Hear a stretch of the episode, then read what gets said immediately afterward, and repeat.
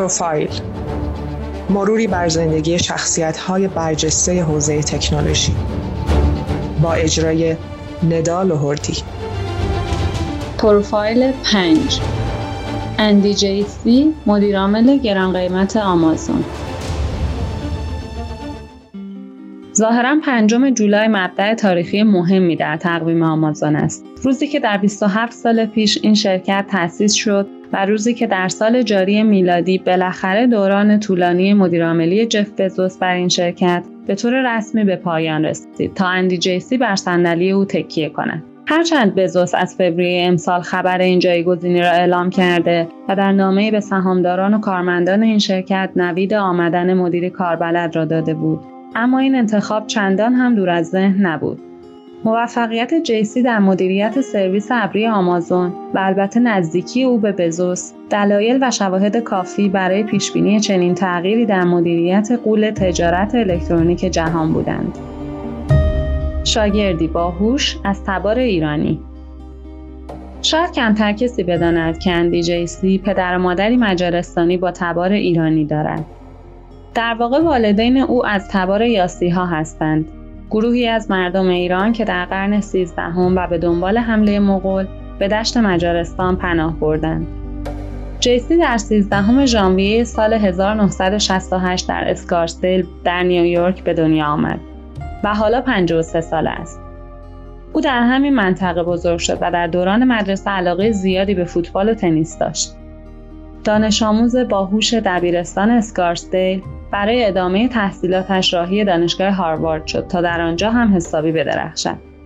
جیسی ظاهرا از همان دوران دانشجویی مدیریت را تجربه کرد و مدیریت بخش تبلیغات روزنامه دانشجویی هاروارد کرینزن را به عهده داشت.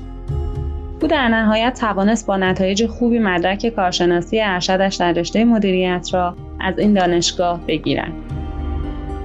بعد از فارغ تحصیلی او به مدت پنج سال در یک شرکت حسابرسی به عنوان مدیر پروژه مشغول به کار شد.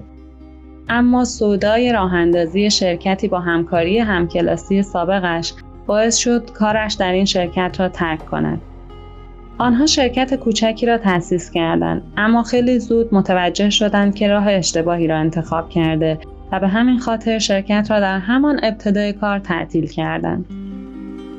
ورود به دنیای آمازون در سال 1997 و زمانی که تنها سه سال از تأسیس شرکت آمازون میگذشت گروهی از فارغ و تحصیلان دانشکده مدیریت دانشگاه هاروارد به دنبال کار راهی آمازون و در آنجا مشغول شدند.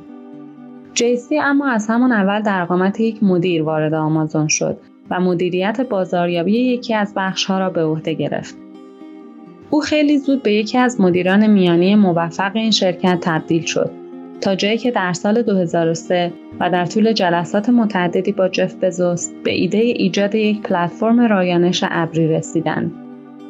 این ایده به مدت سه سال تا زمان اجرایی شدن کاملا پرورش پیدا کرد و در نهایت در سال 2006 بود که آمازون از بازوی ابری خودش با نام آمازون وب سرویسز رونمایی کرد. جیسی تا ده سال به عنوان یکی از معاونان ارشد آمازون مسئولیت مدیریت بازوی خدمات ابری این شرکت و تیم 57 نفره آن را به عهده داشت. بالاخره در ماه فوریه سال 2016 اندی جیسی ارتقا پیدا کرد و به سمت مدیرعامل بخش خدمات ابری آمازون انتخاب شد. یک ماه بعد روزنامه معتبر فاینانشال تایمز او را به عنوان شخص سال 2016 معرفی کرد. یک رهبر فوق‌العاده ظاهرا ماه فوریه برای اندی جیسی همیشه با خبرهای خوبی همراه بوده. او پنج سال پیش و در این ماه به عنوان مدیرعامل سرویس ابری آمازون معرفی شد و حالا امسال در همین ماه هم مشخص شد که قرار است سکان مدیرعاملی آمازون را در اختیار بگیرد. جف بزوس بنیانگذار و مدیرعامل سابق آمازون در نامه‌ای به کارمندان شرکتش اعلام کرد که تصمیم دارد برای تمرکز روی تولید محصولات جدید و خلق ایده های نوآورانه از مدیرعاملی آمازون کنار برود و اندی جیسی را جایگزین خودش بکند. جیسی همیشه مدیر محبوب و قابل اعتمادی در آمازون بوده و حالا عمر حضورش در این شرکت به 24 سال می‌رسد. بسیاری درباره او معتقدند که جیسی ورای دنیای رایانش ابری و تکنولوژی هم یکی از رهبران قدرتمند دنیای تجارت به حساب می آید. شاید به همین خاطر هم هست که او را مشاور در سایه بزوس می نامند. کسی که همیشه می توانست در جلسات مدیران ارشد آمازون شرکت کند و بزوس به او لقب رهبر فوقالعاده را داده. توانایی هوش اندی جیسی در مدیریت موضوعی است که گوی تحسین همه را برانگیخته تا جایی که در سالهای گذشته حتی شایعاتی درباره تمایل مایکروسافت و اوبر به انتخاب او برای سمت مدیرعاملی این شرکت ها هم وجود داشته. جیسی شخصیت سریح و شفافی دارد و این ویژگی او به خصوص در مواجهه با مسائل سیاسی و اجتماعی به خوبی نمود پیدا می کند. حمایت او از اقلیت ها و پاسخهایش به اتهامات مطرح شده از سوی دونالد ترامپ رئیس جمهور سابق آمریکا نسبت به آمازون باعث شد محبوبیت بیشتری هم پیدا کند. با این اصاف تعجبی ندارد که جیسی یکی از پردرآمدترین مدیران آمازون باشد.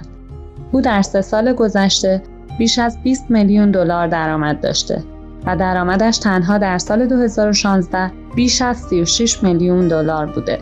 در حالی که بزوس در همین سال چیزی در حدود 7.1 میلیون دلار درآمد داشته.